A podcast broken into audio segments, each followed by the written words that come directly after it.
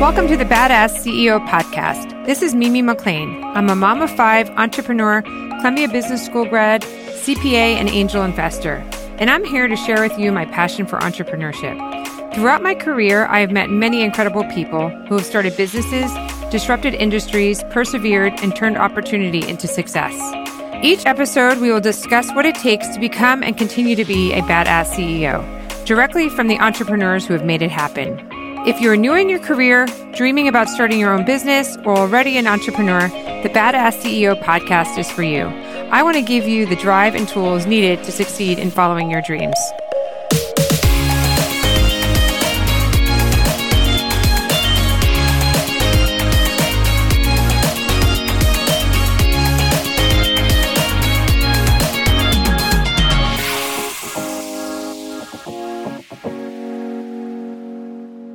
Before I get started, I wanted to talk to you about accounting and bookkeeping. As you may know, I'm a CPA, and this is a topic that still makes my stomach turn.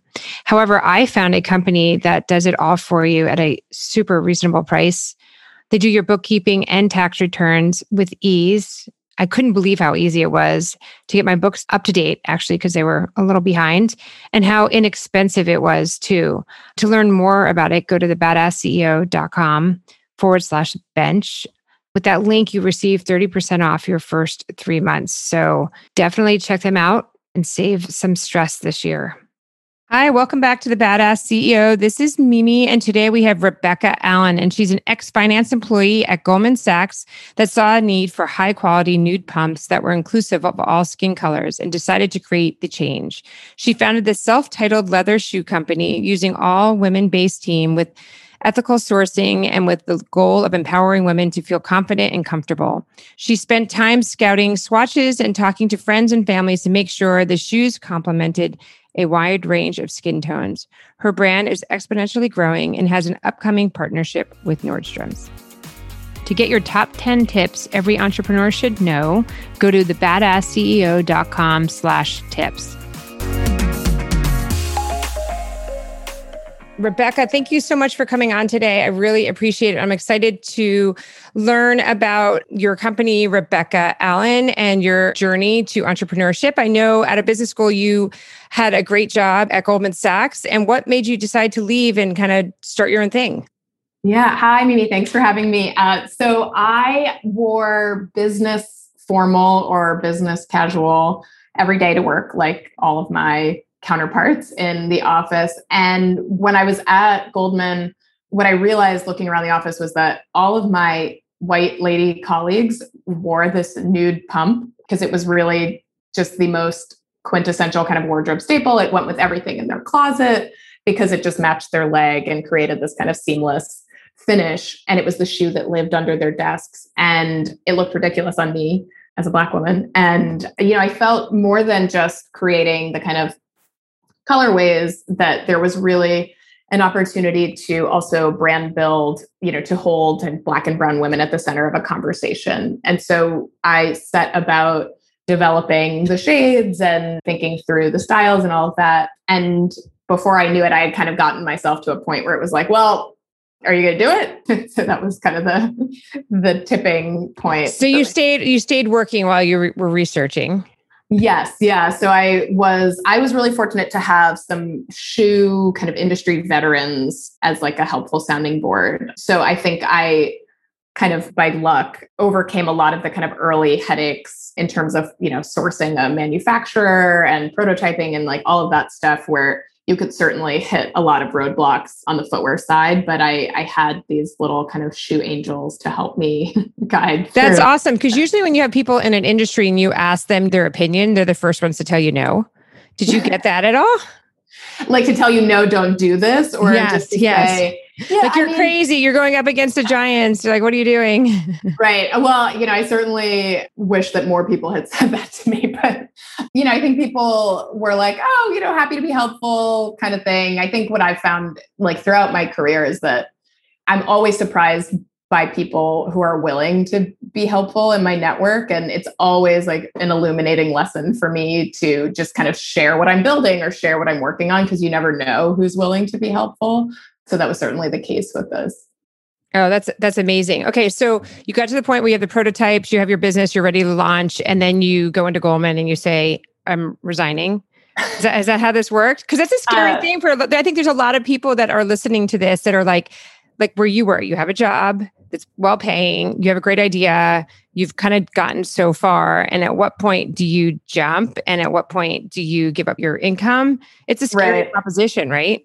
Yeah, you know, and I think it depends on where you are in your career and, you know, that risk assessment is obviously different for everybody depending on what your situation is. You know, I certainly didn't have like a trust fund to fall back on or, you know, anything like that, but I was married at the time, I'm still married. And so, you know, I knew that uh, my husband was supportive. You had a place to put your head on the pillow at night.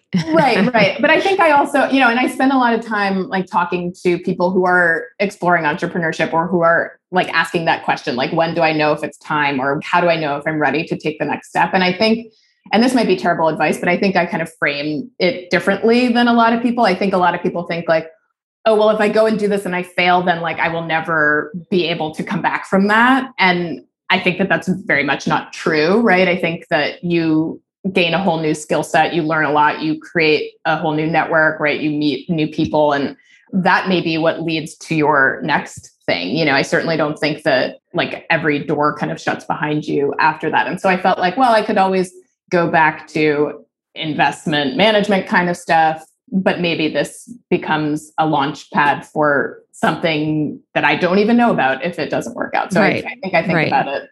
So you make your you make your first shoe. Did you decide to go direct to consumer? Are you going direct to like did you find retailers to sell it at? What was that process? Out of the gate. So we launched direct to consumer, but we partnered with a bunch of kind of complementary brands to do offline activations. So if you're familiar with Of Mercer or mm-hmm. Ministry of Supply, both of those brands make well ministry of supply also makes menswear but they both make women's like biz cash biz formal attire and they have physical stores. So we partnered for like shop and shop weekends where i would literally like drive my car and bring like a size run of shoes to set up shop inside their stores in different cities or you know i'd ship and get on a plane and head there and then really kind of like post up hand out business cards you know the real kind of like man to man combat early days, which was, you know, I think I know a lot of kind of early brands in a similar position will do like trunk shows and different stuff like that just to kind of get the word out. And this was great because it was really kind of getting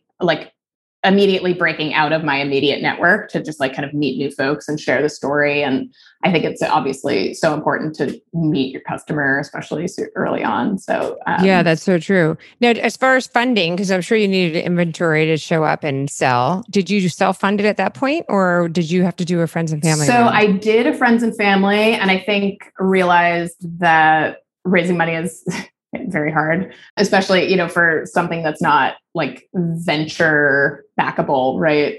And so I raised a little bit of money. I did bring on one institutional investor kind of into launching the business. And then, yes, put in some of my own money out of the gate, right? Because shoes is inventory heavy, you know, SKU, headaches, sizing, all of that. So, yeah, you have to be able to back that up. And then how has COVID affected it? Have you had to change your strategy? Because obviously you weren't doing those trunk shows during COVID. Right. So we actually we were testing uh, well we talked a little bit about direct sales before we got on the line and we actually tested a direct sales like a virtual kind of selling cohort with instagram stories uh, that was super successful but we also created our first wholesale relationship with Nordstrom during the pandemic. So that has been a new channel for us. And we actually just launched formally last week. So that's oh, that's, that's great. New. Congratulations. Yeah, yeah, thank you. And it was something, you know, I think building the business with omni-channel in mind out of the gate was something that I felt was just like a sound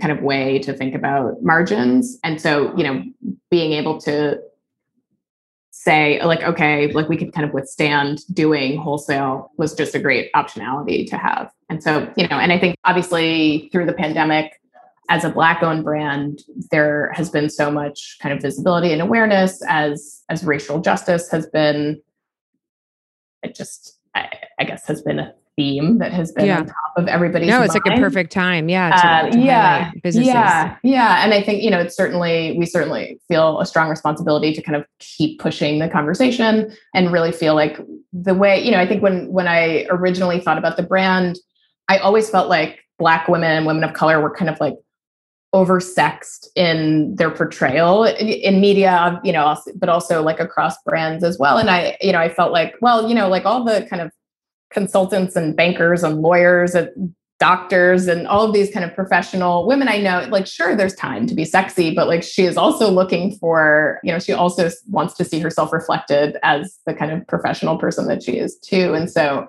I think holding space for her and kind of this light in which she sees herself and telling her story right through the brand has been something that has really resonated with folks. And through that, we've kind of continued to build this great community around it. And so, um, what have you found to be your biggest challenge so far? I mean, aside from raising money, which is hard for everybody, and you know, is is its own thing. I think managing like minimum order quantities and size distribution, like for footwear, is particularly challenging. You know, we kind of through our orders would like run out of popular sizes and colors, but like be in this kind of need to kind of like grease the lines to get to that point where we're really able to keep things in a flow and then obviously like introduce new styles and so we're still very new and so we're still like kind of getting to that point but even having a partner like Nordstrom now is allowing us to buy bigger and be able to right, like bigger think kind of longer and all that. Now, what do you wish you had known from the beginning that you would have learned now? That's a great question. I saw that in the prompt and I was like, hmm. I think about like like what I tell people now and what I wish I had known was like starting and I think this is like kind of a cliche. I know people certainly say this to women in particular is like start before you're ready. Yeah, I think like I like I certainly like so many other founders that I talk to have a tendency to like wait until you have everything kind of perfectly teed up and you want to make sure you did all your homework and that everything is, you know, just so. But I think just like getting into it and iterating and learning is also is something that I wish, you know, like this was an idea that I had percolating for years before I really set it in motion. And so I think just like yeah, I love that you do that because I'm I'm actually finishing up a book right now that I'm launching in September. And the oh. theme is, I don't know if you've realized this, but doing this podcast, I realized only 5% of female CEOs ever reach a million dollars in sales. Oh, no, sorry, 1.7%. And only 5% of women are in C suites and CEO positions in corporate America. Right. And so I kind of dissect like, why is this? And one of the reasons, or my, one of my chapters, is exactly what you're talking about. I think women tend to be perfectionists. Yeah. Right. And so, like, they want to make sure the font on their website is perfect and they want to make sure their packaging and their boxing is perfect and everything is just so. And then you don't realize that, like, you're only noticing it. Like, nobody else, that's not going to make or break the sale. Like, you got to worry about the sale, not like the font on the website. So, I think women, in, in, compared to men, tend to be a lot more like detail oriented and get caught up in those details when they should just be going and learning from their customer because maybe the font you like is not the font the customer likes right. you know? And you can get that feed right? You can like get learn the, from that once you put it out there right? You don't know yeah exactly there. like i wonder wait can i ask you a question? Yeah of course this is something that i've been thinking about a lot. So you said 1.7 percent of women who are CEOs, like entrepreneurs, ever reach a million dollars in sales. A million sales. Did you do any research on the rate at which women are starting businesses and kind of leaving corporate to do so? No, but it's like a 50. This came from an American Express. American Express puts out a women's like survey like every year. So they're yeah. it's amazing data. But it's almost half half, like as far as like women who are starting and men are starting. But I did not see a stats as far as like X amount of women. I do what during COVID, a lot of women had to leave their jobs because of taking right. care of their kids. Right. Right. And maybe they became entrepreneurs from that. And, you know, you look at the MLM, like the direct sales market that you're talking right. about, that's a huge opportunity for women who are staying at home with their children to be entrepreneurs. And that's one reason, like looking, you know, I went to business school like you did. You know, we, we both went to Columbia and I did the whole, did you ever get involved with the whole entrepreneurship, like the Lang Fund and all that? I did. I did. Cause I actually, I had a different business that I pitched and worked on a little bit in business school and then I got scared and went to Goldman. So I did the same thing with a partner of mine. We made it like at that point you didn't win. There was like a just finalists. Yeah. Um, and so we were one of the finalists and I really debated. Like I had a job. I could have worked at LVMH at a business school. And I was sitting there like, what do I do? I remember just sitting there the night before, like going back and forth, like, what do I do? And we I just I turned down LVMH and I went that path instead. So when I got involved with Beautycounter, I never thought about MLM as like an actual being CEO and entrepreneur. Yeah. And you are the CEO of your own company, right? I mean, you are in a sense running your own company as like it's it's you're the one getting yourself out of bed every day and making those phone calls and hearing the no and deciding to do it again and again and again. Like nobody else is running that business for you. So that's just another great opportunity i think for women um, and you know like for your business to, to tap into those women yeah. and you don't even need to even go down the whole mlm route right you can go down the whole like affiliate route like now you could just give yeah. the affiliate networks to, to all these influencers yep. and give them a percentage you don't have to worry about building the whole channel yeah. for the mlm yeah and it's super easy and i think like thanks to so- social media so many folks are like accustomed to it already. Like it's kind of just, and obviously there are so many services that are facilitating that. So yeah, it's great. But I, yeah, I, the reason why I ask about women leaving and starting their own businesses is just because I've been spending a lot of time. I forget what the rate, like there was some article that I read that was kind of holding up this stat of like black women starting businesses at like the highest rate of kind of any group. And I think that people are looking at that as like a great thing and and not really thinking about the causality and i think like it's great that women are doing entrepreneurship and through like mlm and you know other opportunities but it's because they had to bear the cost of having like being driven out of the workforce during the pandemic or you know the kind of i think mm-hmm. like for a lot of women of color they're getting pushed out because they're getting passed up for promotion or they're like kind of under constant microaggression that is just driving them not you know all these kind of right. different reasons that people leave. And so it's like well you know is it a good thing or is it a bad? Because entrepreneurship is also really hard right? It's, it's really hard. for everybody. And you having, see the great looking shoes on the thing, but you don't see everything underneath it and all the like every day, like the oh my gosh, like am I going to make it? Am I going to get this right. offer? Am I going to pay be able to pay for the next inventory or whatever? Right? You don't right. see everyone makes it look super easy, yeah. and you, and you have realize, to, right? You have to yeah. be on social, like oh, this is awesome, you know. you don't see the problems behind it. No, it is true. There's are other reasons I think why people are probably doing that, but then it's also I think easier time than ever to be your own boss and entrepreneur, right? There's so many opportunities as women and as Black women to get probably funding and financing. Like I've had people call me and be like, "Do you know anybody?" Like because they're like they need to fill board seats. They're, right. they're under pressure now to fill their C suites, their board seats. They're also going back to like that study I was talking about it said that the returns are double for women versus men for VCs that invest in companies. Yeah. yeah. So there's actually, you get, well, you know, you get right. actually a better return, you know? So yeah. if these men yeah. were listening, they would be investing in more, more women companies because they probably would get a better return because we kind of, I think, stick to it, think about the details yeah. and probably have done a lot more research before we jumped into something. Right just better stewards of capital. yeah, exactly. That's so true. That's so true. Do you have like a morning routine? Like, is there any kind of tips that you would, you know, just kind of balancing it all and being an entrepreneur and keeping things like, do you have a big team? Do you do outsource stuff? Like, what are you doing to kind of keep everything organized and growing?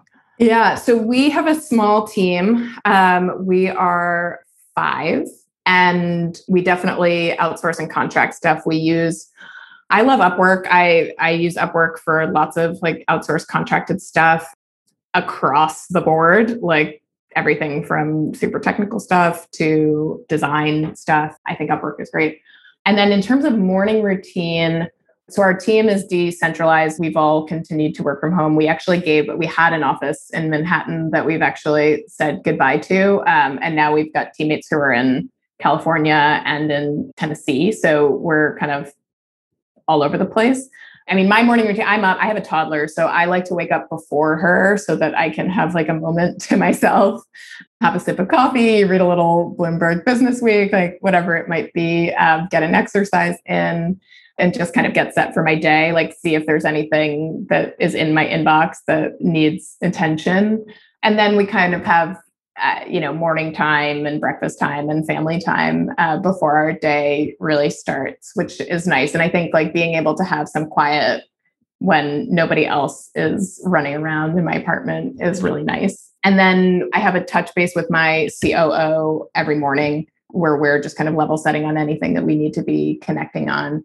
And then, you know, I'm a little bit of like a hybrid. Like I'm not totally digital, although I have a lot of digital tools that I use to enable work, but I also am a little analog. Like I still like to make lists and like physically cross things off and stuff like that. So yeah, I kind of, yeah, I kind of live by my little lists and, you know, my Google Calendar and then all the kind of G Suite stuff and things that we use at like Airtable and stuff like that too. This has been awesome. Um, just to wrap up, is there any advice that you would give anybody who is thinking about being an entrepreneur or actually in the in the workforce since you've been in the workforce too and you're working at one of the top companies like to get to the top you know any if someone wants to be a ceo either as an entrepreneur or corporate america is there any advice that you would give?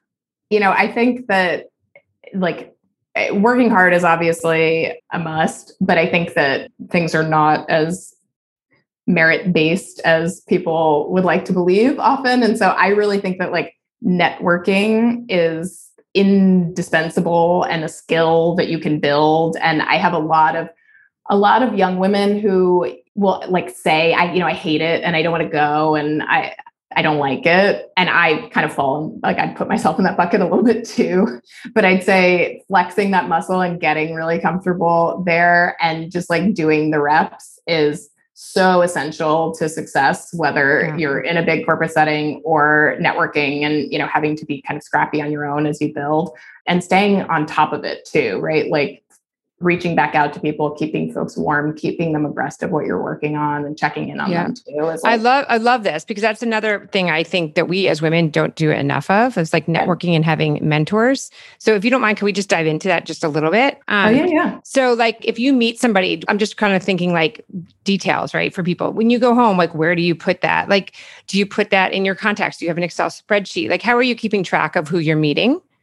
Oh yeah. So I keep I file emails like with like I have like a networking folder in my emails. And so then I will like when I say, oh, you know, Mimi, it was so great to meet you last night at that event, like would love to get coffee sometime or whatever. Like I now you kind of live in that networking folder.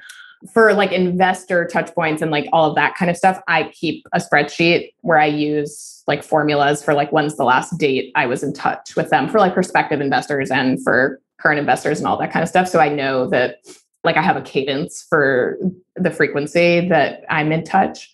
And then I just I kind of have like my short list of people who I want to make sure I'm keeping them posted mm-hmm. on stuff. I could probably be like a little more on top of it that, yeah, well, if you had like um, 40 hours in a day instead of 24, right, right. right, But I'd say that's like my kind of scrappy way that has been working yeah. for me. Yeah. And I think what's really important, I think you touched on this a little bit, like reaching back out and stuff like that. And and this is something I stress too is when you go meet somebody and you're you're trying to build a relationship, don't think of it as like what's in it for you. Yeah. Because it becomes very apparent and and then it's harder to build that relationship.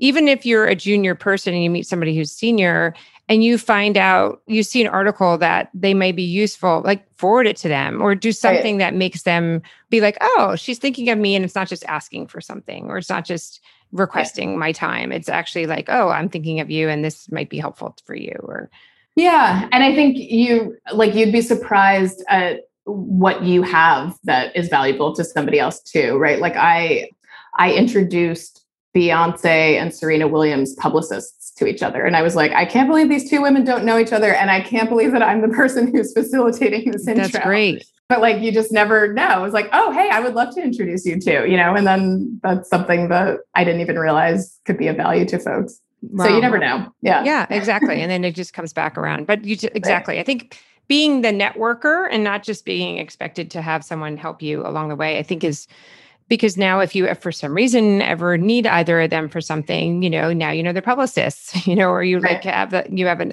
into them.